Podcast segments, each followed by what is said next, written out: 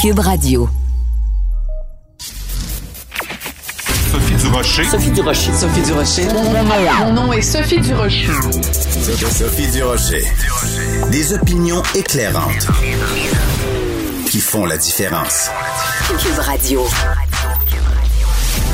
Bonjour tout le monde, très contente de vous retrouver aujourd'hui, mercredi, bien sûr avec ces excellentes nouvelles, euh, en particulier bien sûr euh, la réouverture des salles de spectacle, des théâtres euh, dans les zones rouges à partir du 26 mars. Donc on peut évidemment dire enfin, enfin, enfin, mais on peut aussi dire comment ça se fait que ça a pris autant de temps alors qu'on sait pertinemment maintenant grâce à des avis écrits qui ont été euh, divulgués, qui ont été rendus publics, que euh, la santé publique recommandait depuis un bon moment euh, que ces lieux-là pouvaient être ouverts. Donc, ben écoutez, je suis un peu partagée aujourd'hui. Je suis à la fois très contente, mais un peu amère du fait que ça ait pris autant de temps et que nos artistes aient autant souffert de ces fermetures. Quand j'ai vu cette annonce hier de la réouverture des salles de spectacle en zone rouge le 26 mars, j'ai poussé un résigné. Ben voyons donc. Sophie Durocher. Une femme distinguée qui distingue le vrai du faux. Vous écoutez Sophie Durocher. Depuis le début de la pandémie, on est bien sûr euh, très inquiet de la détresse psychologique de l'ensemble de la population, mais en particulier la détresse psychologique chez euh, les plus jeunes. Et ce qu'on a remarqué, c'est euh, une tendance à la médicalisation à outrance. Donc, plutôt que de la psychothérapie, allez hop, on prescrit des antidépresseurs. C'est inquiétant comme tendance, mais ça s'explique euh, aussi pour toutes sortes de raisons. On va en parler avec Karine Gauthier, elle est psychologue, neuropsychologue, elle est présidente de la coalition des psychologues du réseau public québécois et avec six autres signataires, elle a euh, rédigé euh, une lettre ouverte publiée dans, dans les journaux qui s'inquiète justement de cette tendance-là. Docteur Gauthier, bonjour. Bonjour. Pourquoi vous avez décidé d'écrire cette euh, lettre-là qui, sonne en fait l'alarme sur cette médicalisation à outrance?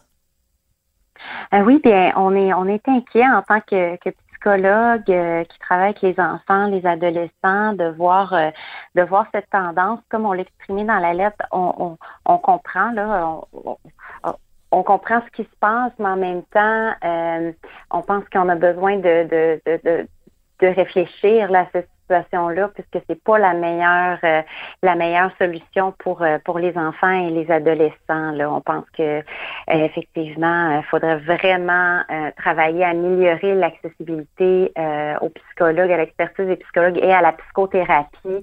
c'est le traitement qui, est le mieux reconnu. Des fois, c'est en combinaison là avec les, les antidépresseurs, mais mais c'est nécessaire pour que le jeune apprenne des habiletés apprennent des, des choses sur les mêmes pour qu'ils pour qu'ils puissent euh, après euh, euh, aller mieux puis l'utiliser pour pour le reste de sa vie finalement versus la médication qui peut qui peut aider. Comme on comme on explique on n'est pas contre du tout la médication des fois c'est essentiel. Les jeunes sont plus du tout fonctionnels ou il y a des situations, c'est vraiment, des, des, des, dépressions vraiment sévères, mm-hmm. même pour une psychothérapie, le jeune, des fois, a besoin même de, de, de d'avoir cette aide-là. Là. Donc, c'est pas qu'on est contre, c'est juste que là, c'est une augmentation qui est assez fulgurante. Puis comme j'expliquais dans la lettre, on voit même avant la pandémie, hein, c'est une tendance. C'est pas mm-hmm. juste là à cause de la pandémie, il y avait déjà une augmentation là, de plus de, de près de 70%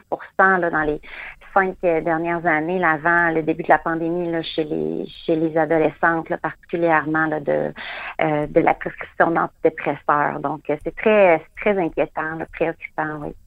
D'accord. Donc, vous dites que ça avait commencé bien avant la pandémie, mais on le sait, la pandémie a tout exacerbé dans la société. Euh, tout ce qui allait mal a est allé encore plus mal avec euh, la pandémie. Est-ce que vous êtes capable de quantifier euh, l'augmentation de la prescription d'antidépresseurs chez les jeunes pendant l'année 2020?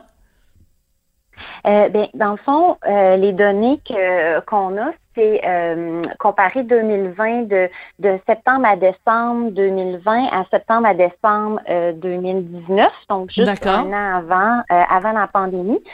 puis on parle d'une augmentation, si on prend le, les, les quatre mois ensemble, c'est 15% d'augmentation juste pendant cette période-là. Décembre, c'était la dernière donnée qui était hmm c'était 21% d'augmentation chez les adolescentes euh, de 17 ans et moins. Donc, euh, c'est très marqué dans un dans un très court laps de temps. Ça montre à quel point euh, les jeunes vont pas bien. Mais ça, ça a été documenté par d'autres études, là, qu'un jeune sur deux, par exemple, présente des, des symptômes euh, qui, qui concordent avec un épisode dépressif ou avec un trouble d'anxiété généralisé. Euh, donc, euh, donc, on voit que les médecins sont un peu sont un peu pris là, avec ces avec ces jeunes qui, qui viennent les voir. Puis l'accès à la psychothérapie est, vraiment difficile, donc euh, donc ils se retournent vers la médication. Puis par dépit, là, on, euh, on a vu avec la lettre euh, que qu'on a qu'on a publiée il y a deux mois là que 700 médecins ont 698 médecins ont signé en, en, moins de en moins de 48 heures. Donc hmm. les médecins sont sont clairement pas à l'aise non plus avec cette situation-là là, de, euh, de difficulté d'accès euh, à l'expertise des psychologues et à la psychothérapie là, présentement. Ça, c'est vraiment c'est le nerf de la guerre, hein, docteur Routier, parce que depuis euh, des années, on, on, dénonce ça au Québec pour les adultes comme pour les les jeunes, ce manque d'accessibilité euh, à la à, à, des à des psychologues, euh, euh des, même les gens qui ont qui auraient les moyens, disons, d'aller au privé, disent ben c'est c'est c'est difficile d'avoir un rendez-vous. Dans le système public, c'est difficile d'avoir un rendez-vous Euh, et euh, je veux dire, on se retrouve donc avec toute une, une génération, toute une population qui n'a pas d'accès. Comment se fait-il que le gouvernement ne bouge pas? Comment ça se fait qu'on n'a pas débloqué, qu'on n'a pas ouvert les vannes pour qu'il y ait plus d'accès? Mm-hmm. Euh, ça, c'est, une très bonne question que je me pose également. Euh, euh, donc, on, on, on, on, travaille là, fort, là, tout bénévolement, la coalition des psychologues du réseau public québécois, en plus de travailler dans le réseau à temps plein, dans le réseau public, pour, pour vraiment faire passer ces messages. Parce que qu'est-ce qu'on voit dans le réseau public? c'est qu'il y a vraiment une diminution là euh, à, chaque année là, du nombre de, de, psychologues euh, qui, qui, qui, travaillent dans le réseau public. Les jeunes, ben les jeunes sont pas si jeunes, ils finissent leur doctorat, les finissants au doctorat en psychologie, euh, qui est obligatoire là, pour être psychologue, choisissent environ 75% d'aller dans le privé directement après hmm. leurs études. donc là, puis pour recruter, pour arriver à, à, recruter l'ensemble des effectifs qu'on aurait besoin dans le réseau public, il faudrait dans les prochaines années recruter 100% des finissants, alors que là, on en recrute hmm. environ 25. OK? Ouch. Donc là, ouch, hein? Fait que là, c'est vraiment majeur. Puis, on sait en plus, ça c'est toutes des données là, que je vous donne qui viennent du gouvernement. Là. C'est oui, oui. portrait de la main d'œuvre. Là. OK, il y a 40, euh, presque 41% des psychologues euh, qui quittent au cours des cinq premières années de pratique. En plus, quand on réussit, on s'entend à, recruter les, les, les psychologues, à, à, attirer les psychologues, là, les finissants dans le réseau, il y en a presque la moitié finalement qui quittent dans les cinq premières années. Donc c'est un problème, euh, c'est hmm. un problème majeur qui, est documenté depuis euh, des années. Là. Il y avait un rapport qui avait été fait par un groupe de psychologues en 2008, là, pour vous dire. Là, euh, Mais c'est quoi? C'est la c'est la rémunération qui est pas qui est pas attrayante? Ce sont les conditions de travail qui sont pas attrayantes? Qu'est-ce qui fait qu'on qu'on qu'on a si peu de qu'on a tant de difficultés à les attirer et une fois qu'on les a attirés à les garder?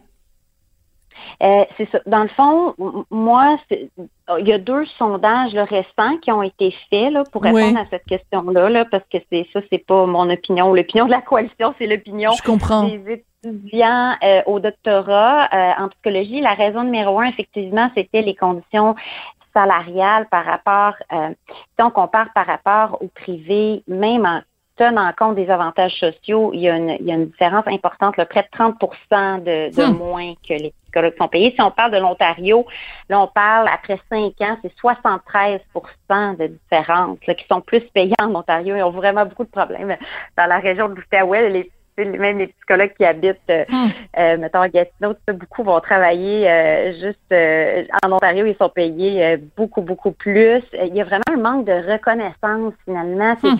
c'est tellement gros que c'est pas parce que les psychologues, tu sais, c'est- on n'est pas nécessairement là, euh, tu sais, c'est pas une question d'argent nécessairement. C'est juste qu'à un moment donné, c'est comme C'est la reconnaissance qui vient avec. la reconnaissance qui vient avec. Parce que là, c'est tellement un écart majeur que Ouais. les étudiants, puis je les comprends, là, je veux dire, ils se disent, OK, là, je, je finis mes études. Puis on finit presque à 30 ans hein, de, de tu sais, nos études. Oui, oui, c'est long, les on a études, tous ouais. nos amis, c'est très long. Tous nos amis qui travaillent, qui ont des RAC, qui ont acheté leur maison, qui ont commencé leur vie, tout ça, puis toi, tu es encore en train de t'endetter avec tes études, puis tout ça.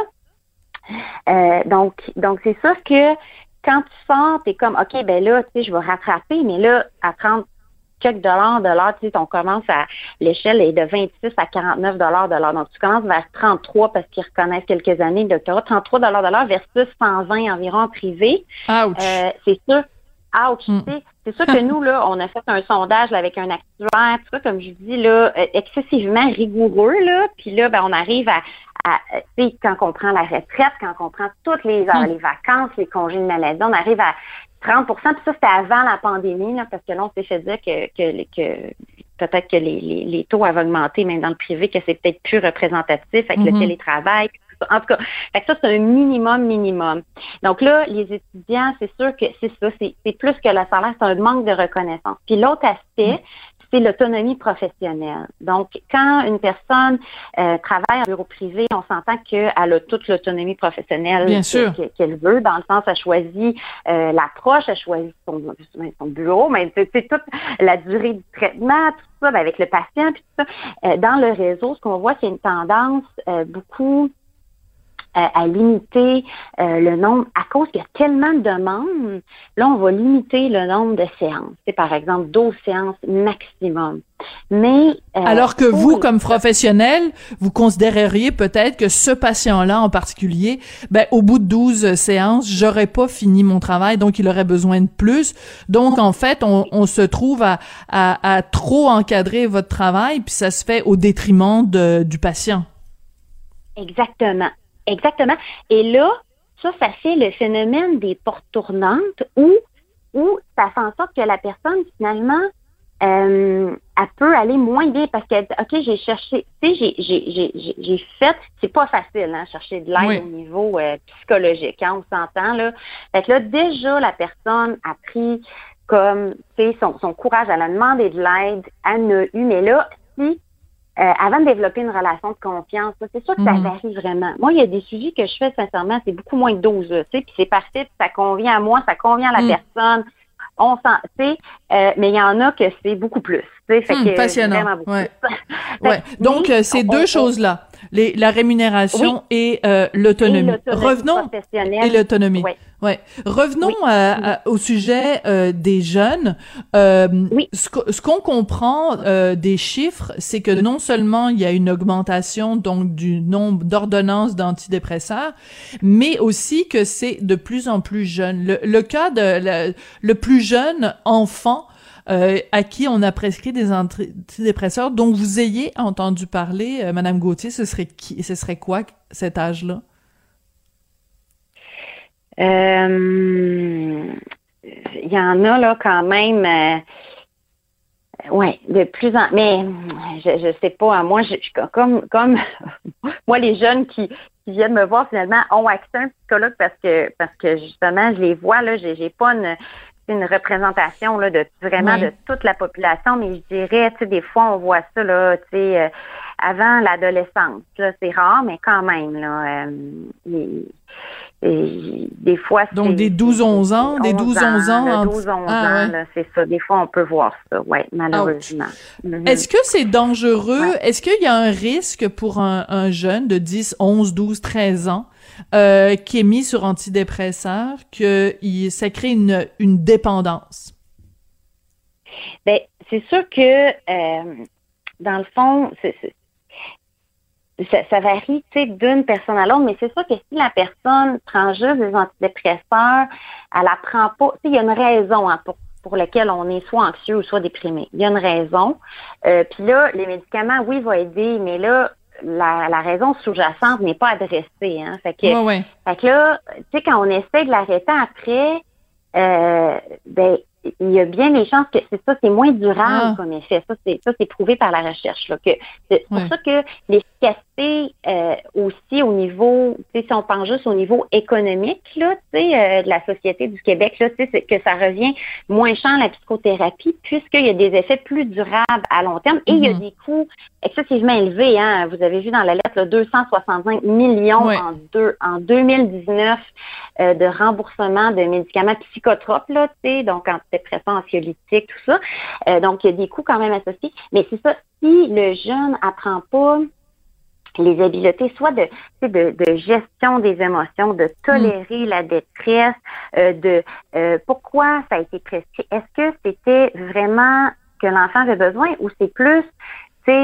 l'enfant est dans un système, hein, il est dans une famille, il est dans une école, il est dans. Euh, on veut la solution de facilité, ouais. C'est ça, on veut la solution de facilité, puis on se dit bon ben, prenons une pilule puis arrête de nous achaler. Je m'excuse d'être aussi euh, simpliste là, mais des fois ça ressemble à ça là. Oui, moi c'est une des choses, c'est ça qui fait qu'on est qu'on est, ben je pense comme comme société, pas juste les psychologues, beaucoup de métiers, beaucoup de gens, c'est qu'on n'est pas à l'aise avec ça parce que ça donne le signal aux jeunes tu sais, c'est toi le problème. Mais là, euh, attendez une minute, là, tu sais, il y a beaucoup de choses qui peuvent être adressées, là, autres que, euh, hmm. tu sais, justement, le jeune spécifiquement, là. Tu sais, puis si il y a une augmentation aussi importante d'antidépresseurs, il faut aussi s'arrêter comme société. OK, qu'est-ce qui, qu'est-ce qui se passe, là? Qu'est-ce qui se passe qui fait que nos jeunes hmm. vont vont, ont autant de, de, détresse, ont autant, puis mm. pas juste de détresse, là, on s'entend, là, ça, c'est des, des symptômes euh, dépressifs importants. Mm. les rend non fonctionnels dans la société. OK, ben qu'est-ce qu'on peut peut-être changer dans la société aussi? Là, voilà, c'est. Oui, l'accès au psychologue, mais, mais là, ça devient c'est essentiel. Il faut que ça fasse absolument partie de la solution et et rapidement, parce que là, on en a plein de gens qui vont pas bien, mhm. mais aussi une réflexion plus générale pour voir, OK, mais qu'est-ce qu'on peut changer aussi là, dans l'accès sur la performance, sur la vitesse, même avec nous, on le voit, comme vous disiez tantôt, l'accès sur, OK, mais à dose, il faut que tu le guérisses en dose rencontre. C'est comme, mais ben oui, c'est pas comme ça que ça marche. Mais, Karine Gauthier, merci beaucoup et euh, ben euh, bravo d'avoir euh, attiré l'attention sur cette situation-là. Puis je pense en effet que comme société, on a des questions à se poser. Hein? J'aurais dû faire jouer la chanson petite pilule, une petite granule. Des fois, c'est pas toujours la solution. donc, on a vraiment une réflexion à faire là-dessus. Karine Gauthier, vous êtes psychologue et porte-parole de la coalition des psychologues du réseau public. Merci beaucoup d'être venu nous parler aujourd'hui. Ça m'a fait plaisir. Merci à vous.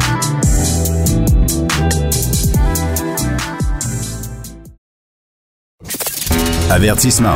Cette émission peut provoquer des débats et des prises de position pas comme les autres.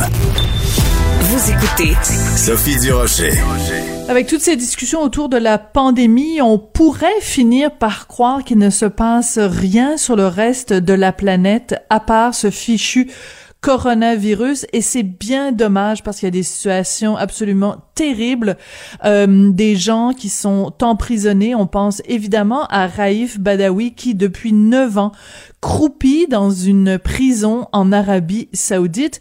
On se rappelle qu'au mois de janvier, à l'unanimité, à la aux communes à Ottawa, on avait adopté une motion pour euh, demander que Raif Badawi obtienne la citoyenneté canadienne. Il n'y a rien qui a bougé depuis, ce qui fait que le débat s'est déplacé au Sénat. Il y a la sénatrice Julie Miville de Chêne qui aimerait bien euh, justement que le Sénat se prononce là-dessus, et c'est ce qui retient l'attention de Jean-François Lisée, qui est notre chroniqueur du mercredi. Bonjour, Jean françois Bonjour Sophie.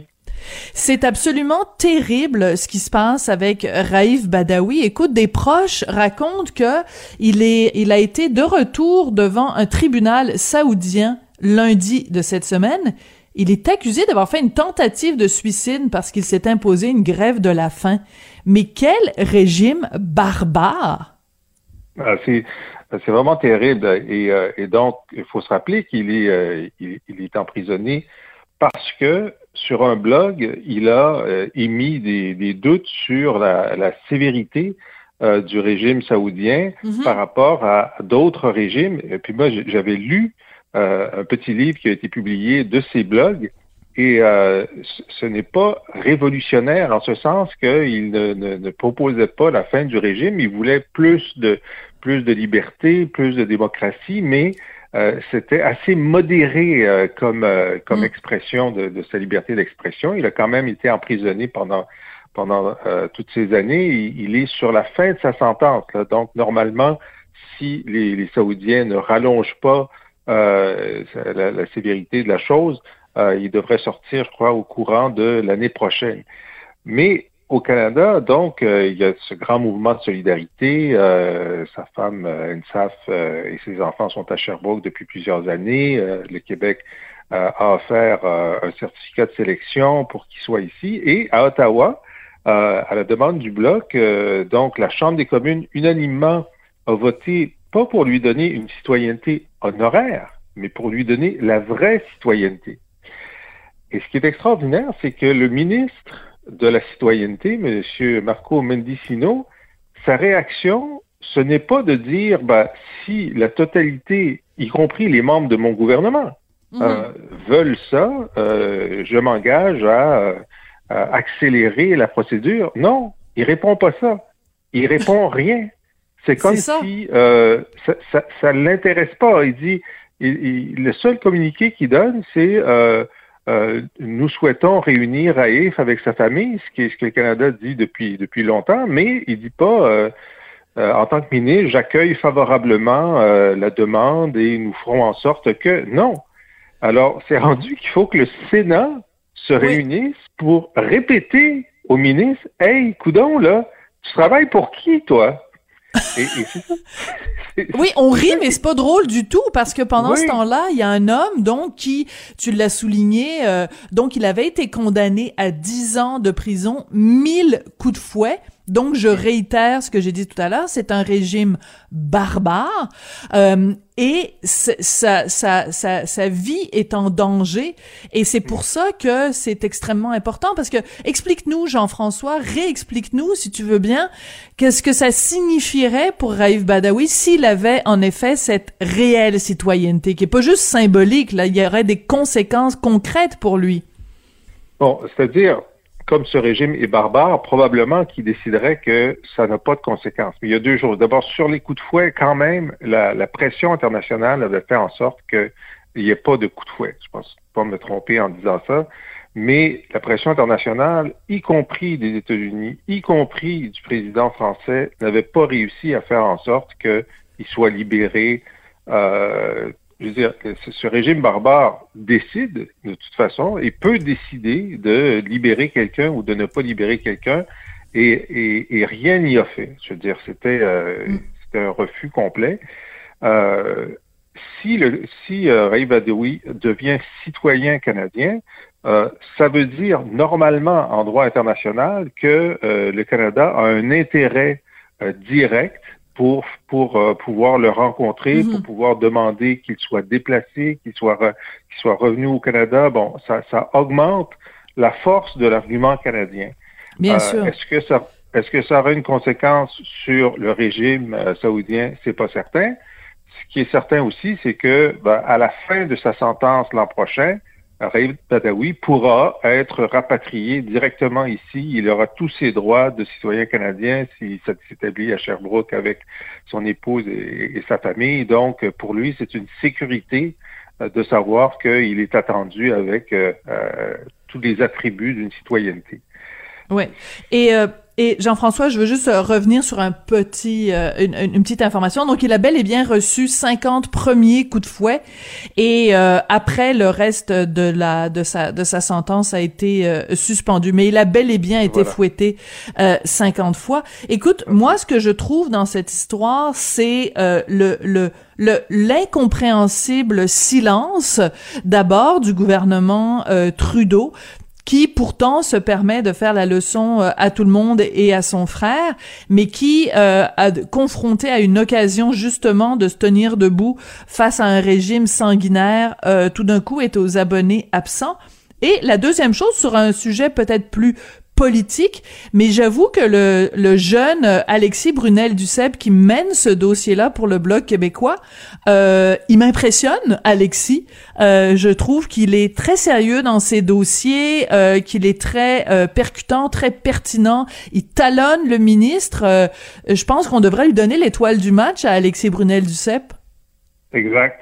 Et puis ce ministre, non seulement dans l'affaire Badawi, mais tu te souviens, dans l'affaire de M. Camara, là, euh, euh, ce, ce, ce, Montréalais qui a été victime d'une erreur judiciaire? Absolument. Euh, bon, alors, de la, bon, lui, il est en attente de résidence. Alors, l'Assemblée nationale du Québec a voté pour dire qu'ils étaient favorables à ce qui est la résidence et, et, donc à lui, à lui émettre un certificat de sélection. Je ne sais pas à quelle étape il était rendu. Et la Chambre des communes a voté unanimement une résolution pour lui accorder la résidence. Ben, le ministre Mendicino a dit que ça changeait rien à, euh, au processus qui était en cours. Mais encore une fois, je veux dire, il y a le, le ministre a la discrétion d'accélérer le processus et sa réaction, ça n'a pas été de dire bien sûr nous allons accélérer le processus. Euh, non, c'est comme si c'était pas des affaires des parlementaires de demander au ministre d'accélérer le processus dans, dans ce cas-là. Il y a vraiment un problème avec ce ministre et, et, sa gestion des cas qui sont extrêmement médiatisés, qui ils sont.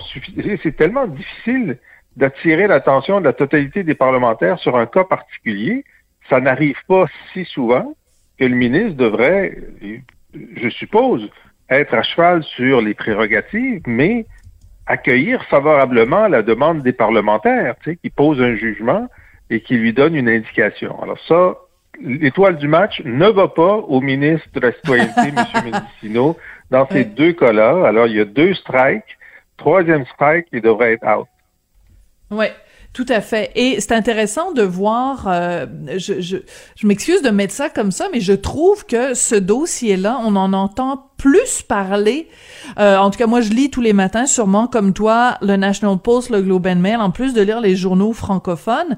Et je trouve qu'on fait plus des gros titres avec ça du côté anglophone que du côté francophone. Et je trouve ça bien dommage. Euh, c'est, c'est, c'est un petit peu en train de passer. Euh, je trouve qu'on n'en parle pas suffisamment au Québec de, de, de ce dossier-là.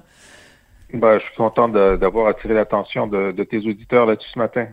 Ouais. Écoute, euh, c'est. Euh, est-ce que tu penses que une, une partie de la réticence du gouvernement Trudeau vient euh, il y a deux possibilités. Soit c'est une stratégie parce qu'ils ne veulent pas prendre les Saoudiens de front parce que pendant ce temps-là, en coulisses, euh, des tractations ont lieu et on veut pas faire euh, euh, basculer ou faire échouer ces tractations en prenant une position officielle trop sévère. Option numéro un. Option numéro deux, ce gouvernement-là s'en fout parce que il y a de l'argent à faire avec les Saoudiens en leur vendant des armes, en faisant différents deals avec eux. D'après toi, c'est option 1 ou option 2? On n'a pas d'indication, parce que parfois on en a. Hein? Parfois on a une indication, euh, le gouvernement dit euh, euh, des discussions euh, sont, en, sont en cours, euh, des rencontres sont en cours. Bon, mais pour l'instant, on n'a pas d'indication que sur le cas Raïb Badawi, il y ait une activité diplomatique particulière. Il y en a eu, comme je te disais tout à l'heure, au début du cas, dans les premières années, il y avait une activité diplomatique assez forte on a l'impression que le gouvernement attend la fin de la, sentence tout simplement, donc il n'y aurait pas de, de, de, de, de danger politique à mmh. lui donner la citoyenneté. Et là, il y a toujours des choses qu'on ne sait pas ou qu'on sait juste a posteriori. Ce qu'on sait cependant, c'est que les Saoudiens sont extrêmement réactifs à la critique. Il y a quelques années, quand euh, Christian Freeland, qui était euh, ministre était intervenu avec un tweet pour euh, déplorer l'arrestation euh, d'une militante euh, d'une militante pour les droits. euh, il y avait eu une réaction, mm-hmm. il y avait une réaction très dure, immédiate du régime, qui avait même mis en cause certains liens avec le Canada et la présence mm-hmm. de, certains de ces de ces étudiants étrangers. Il y a un autre cas récent. Ouais. Il y a un autre cas récent qui est le fait que à Montréal, il y a des militants très actifs pro-démocratie euh, saoudien. D'ailleurs, si vous n'avez pas vu le film euh, Le dissident de Dissident euh, sur l'affaire Khashoggi, où on montre un jeune militant saoudien qui est à Montréal, qui travaillait avec Khashoggi pour essayer de, de faire passer sur Twitter en particulier des messages d'appui à la démocratie. un, de, un des membres de ce réseau, donc de, de jeunes militants saoudiens à l'étranger, est disparu à Montréal il y a quelque temps. Et donc, on pense que ça fait partie de, de la pratique du régime de, de kidnapper des dissidents hmm. sur le territoire étranger. Il y a eu des cas aux États-Unis aussi euh, dans, la, dans, la, dernière année, et ils les amènent subrepticement, ils les ramènent euh, en Arabie saoudite. Donc, il y a quand même un certain nombre de choses qui se passent. Euh, Est-ce que le, le, gouvernement canadien ne veut pas provoquer euh, hmm. les Saoudiens davantage? On peut se poser la question, est-ce que c'est est-ce que c'est efficace? Est-ce qu'ils ne font pas ça de toute façon? Hmm. Euh, est-ce que bon, on sait qu'il y a cette transaction qui avait eu lieu euh, il y a plusieurs années de vente de matériel ah ouais? Euh, Les tanks, si je me trompe pas. Ouais. C'est ça. bon, mais ça c'est fait là. Est-ce qu'il y en a Est-ce qu'il y a une autre vente qui est en cours dont on connaît pas? Bon, il y, a, il y a toujours il y a toujours des choses qui se passent qu'on ne sait pas que le bureau du premier ministre connaît. Mais franchement, après toutes les, dénonciations qui ont été faites sur euh, l'affaire de Raïf Badawi, euh, est-ce que l'attribution de la citoyenneté changerait grand-chose? Moi, j'en doute. Alors, c'est peut-être euh, c'est peut-être simplement de la... Parfois, la réponse, c'est l'incompétence. Oui. Parfois, c'est pas la non, voilà, c'est ça. Des fois, des fois, on va chercher midi à 14 heures, puis on, on, se lance dans des grandes théories puis des analyses, puis des fois, la, la, réponse est pas mal plus simple. Et en effet, on se pose vraiment des questions sur euh, la compétence ou, euh, en tout cas, la, la, la pertinence en ce moment de ce ministre. Donc, euh, ben, tu sais, tout à l'heure, j'ai donné euh, une étoile du match à Alexis Brunel euh, du CEP du Bloc québécois, mais je pense qu'il faut en donner une aussi à Julie Méville de Chêne, une ancienne collègue, parce une ancienne journaliste, qui mène aussi ce dossier-là de front, parmi d'autres dossiers, hein, par exemple sur l'exploitation sexuelle, enfin sur sur plein de dossiers, je trouve qu'elle est très, très, très efficace, Julie. C'est vraiment assez impressionnant de la voir aller. Elle était une des premières à, attacher le grelot sur Pornhub, d'ailleurs. Euh, oui, tout à fait. Ouais. Absolument, tu as tout à fait raison de le rappeler. C'est important, ouais.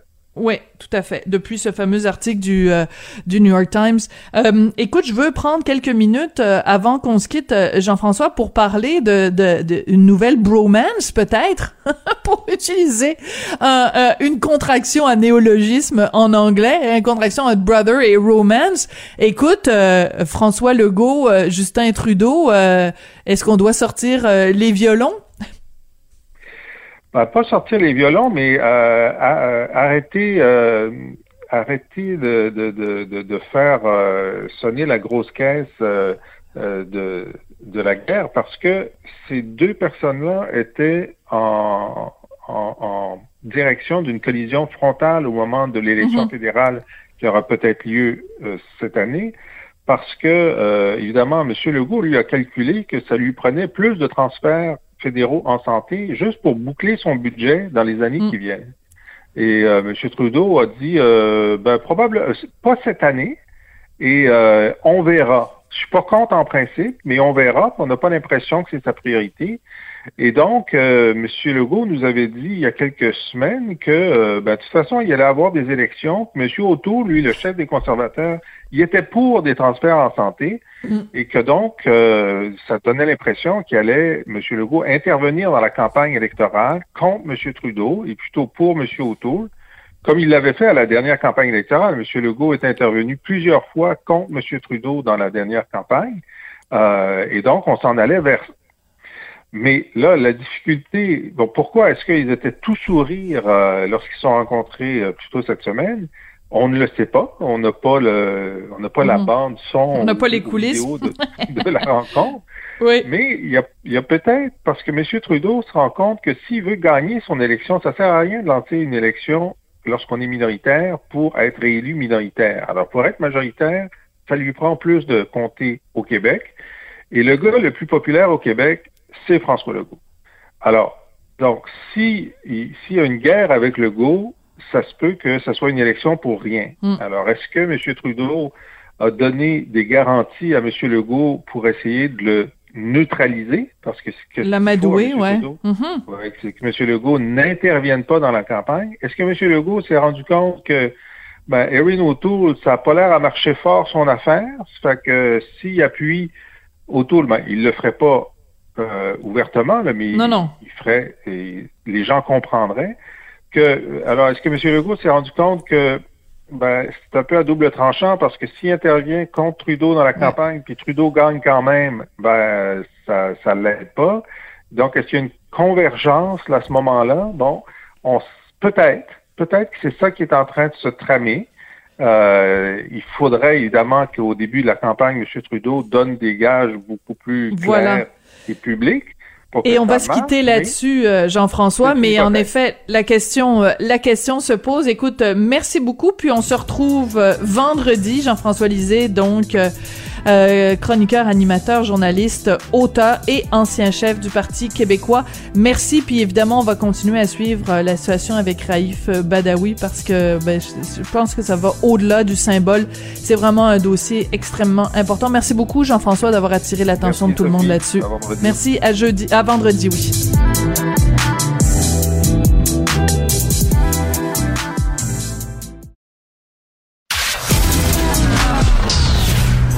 Culture aux affaires publiques. Vous écoutez Sophie Durocher. Cube Radio. Il y a un film très rigolo qui prend l'affiche un petit peu partout au Québec vendredi. C'est un film français, ça s'appelle Terrible Jungle.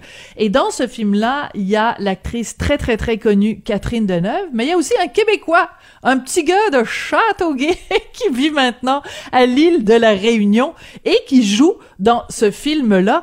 Comment ça s'est passé tout ça? Ben, il est au bout de la ligne, Stéphane Beauregard, en direct de, de l'île de la Réunion. Bonjour, Monsieur Beauregard. Bonjour Sophie, Hey, merci beaucoup de me recevoir dans votre émission.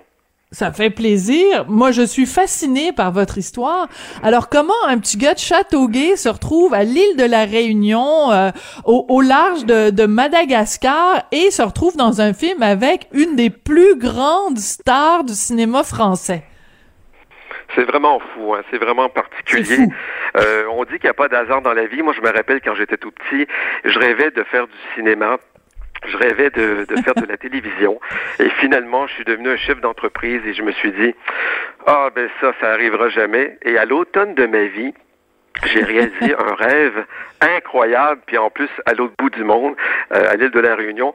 Euh, c'est vraiment un, un coup de chance dans le fond. J'ai rencontré une dame dans une brocante et puis on a discuté ensemble puis puis la dame euh, euh, m'expliquait que sa fille devait aller au Québec et tout très inquiète, elle connaissait pas vraiment le Québec.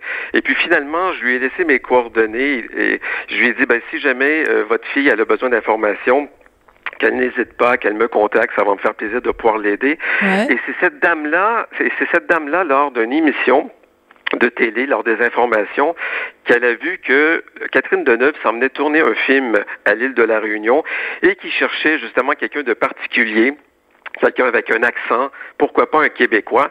Et elle a dit, ah ben c'est exactement ça, ça prend lui, ça prend Monsieur Beauregard, c'est certain, ça prend lui. Et c'est cette dame-là, Sophie, qui a pris l'initiative de contacter la production. Et la production a dit, mais madame, vous êtes tellement enthousiasme, mais on va l'appeler ce Québécois-là. Ben et puis oui. finalement, j'ai été en contact avec... euh, la production et la vérité, quand j'ai reçu l'appel, moi je pensais que c'était une blague, quelqu'un qui t'appelle pour tourner avec Catherine Deneuve. Surprise, surprise. un truc comme ça. ouais, un genre de surprise, surprise. Et finalement, ben, j'ai accepté de relever le, le défi. Donc j'ai passé un casting. Et puis finalement, la réaction a été Ah putain, vous êtes tellement celui qu'on cherchait. J'ai dit Qu'est-ce que ça veut dire? Mais il dit Félicitations, vous allez tourner avec Catherine Deneuve. J'ai dit Je vais avoir un, un, rôle de figurant. Il me dit Non, non, non, vous allez parler, monsieur, vous allez parler. Et puis finalement, bon. J'ai tourné euh, avec Catherine, avec Jonathan Cohen, avec Vincent De Dienne, et c'était vraiment euh, une très très très belle expérience pour moi.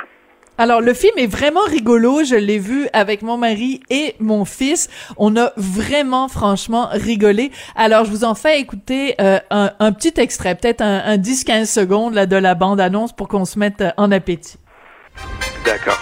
Alors votre fils a disparu et vous dites qu'il est chez les Autopies. Les Autopies.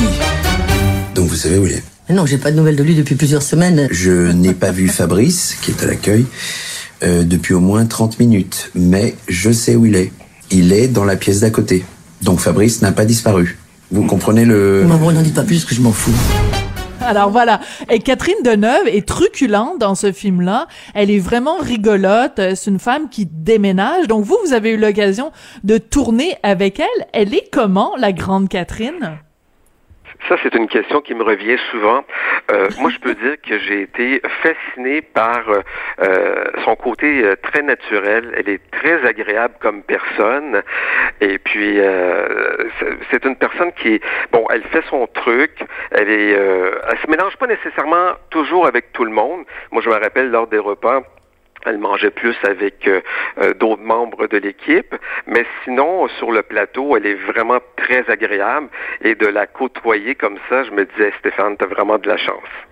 Oui. Alors moi, je veux savoir euh, qu'est-ce que vous faites à l'île de la Réunion? Euh, comment? Parce que j'ai tapé votre nom, puis là je vois des, des articles. Ouais. Le Soleil de Châteauguay, ils sont ils peuvent plus, comme ils sont fiers qu'un un, un ex Châteaugois qui fait du cinéma avec Catherine Deneuve. Mais comment vous êtes retrouvé dans cette île euh, par, qui a l'air paradisiaque, l'île de la Réunion? Ben, c'est une très très bonne question. Donc c'est moi je suis venu ici pour la première fois avec Magali ma conjointe, on est arrivé ici le 11 septembre 2001. Donc alors que, que tout explosait à New York, euh, pour moi et Magali, c'était la découverte euh, euh, du paradis terrestre parce que honnêtement l'île de la Réunion c'est une île qui est magnifique. C'est une île qui a, qui a plusieurs microclimats. Euh, c'est une île où ce que c'est le bon le, le, bon vivre dans le sens que euh, tu as des gens de différentes ethnies, tout le monde s'entend bien. Beaucoup d'entraide, il fait toujours beau. Donc, euh, je veux pas euh, déranger nos mes compatriotes québécois, mais bon. bon vous nous écœurez un peu, mais c'est pas grave. L'île de, non, c'est vraiment fantastique. Donc, j'ai abouti ici par hasard, euh, bon, en vacances la première fois, et j'ai dit à Magali, je pense qu'un jour, on va retourner là-bas. Hmm. Et puis finalement, euh, dans nos vies, on a aidé beaucoup de personnes de la Réunion à s'installer au Québec. Donc, on avait déjà des amis euh, créoles. Euh, au Canada, déjà, on en avait déjà euh, des amis qu'on côtoyait. Et je disais, Magali, c'est sans doute un signe. Je pense qu'un jour, on, on va faire autre chose. On va sans doute partir à l'extérieur. Et puis souvent, les gens se posent la question, est-ce que c'est parce que tu n'aimes pas le Québec et tout? Non, pas du tout. C'est que on considère la vie comme un livre qui a plusieurs chapitres. Donc, mmh, on avait tout simplement envie de vivre autre chose. Moi, j'étais à la base un chef d'entreprise en publicité, en marketing. J'adorais ce que je faisais comme travail. Puis en même temps, ben, j'avais envie, c'est ça, de partir à l'aventure. Et quand je suis arrivé ici, pour être honnête avec vous, je savais pas vraiment qu'est-ce qui m'arriverait. Et c'est mmh. le hasard qui a fait que mon rêve de petit garçon, mais il est devenu réalité alors que je m'y attendais pas du tout, mais du tout. Et suite à ça, suite à Terrible Jeune, ben, je me suis retrouvé dans une série sur France 2 euh, qui s'appelle Réunion. Je joue un, pro un, professeur d'école. Ah ben dis donc, putain, je parle à la française comme ça, sans accent. Ah ouais? Et puis, et puis sinon, non, mais c'est vraiment cool. Et suite à ça, ça m'a emmené euh, dans un film euh, qui s'appelle Allo, qui est un court métrage qui a été tourné ici à l'île de la Réunion. J'ai un des rôles principaux, principaux, et puis euh, c'est vraiment vraiment spécial. Bon. Et là, les gens au Québec au Québec, mes amis. Vous allez pouvoir me voir sur TV5 Monde. Je fais partie de la prochaine série euh, télévisée qui s'appelle OPJ, qui est une série policière française. Je vais jouer le rôle d'un serveur qui donne pas un bon service, alors que c'est contrairement le contraire de ma personnalité. Ben oui. Mais bon, ça me permet de côtoyer des gens fantastiques dans le milieu du cinéma.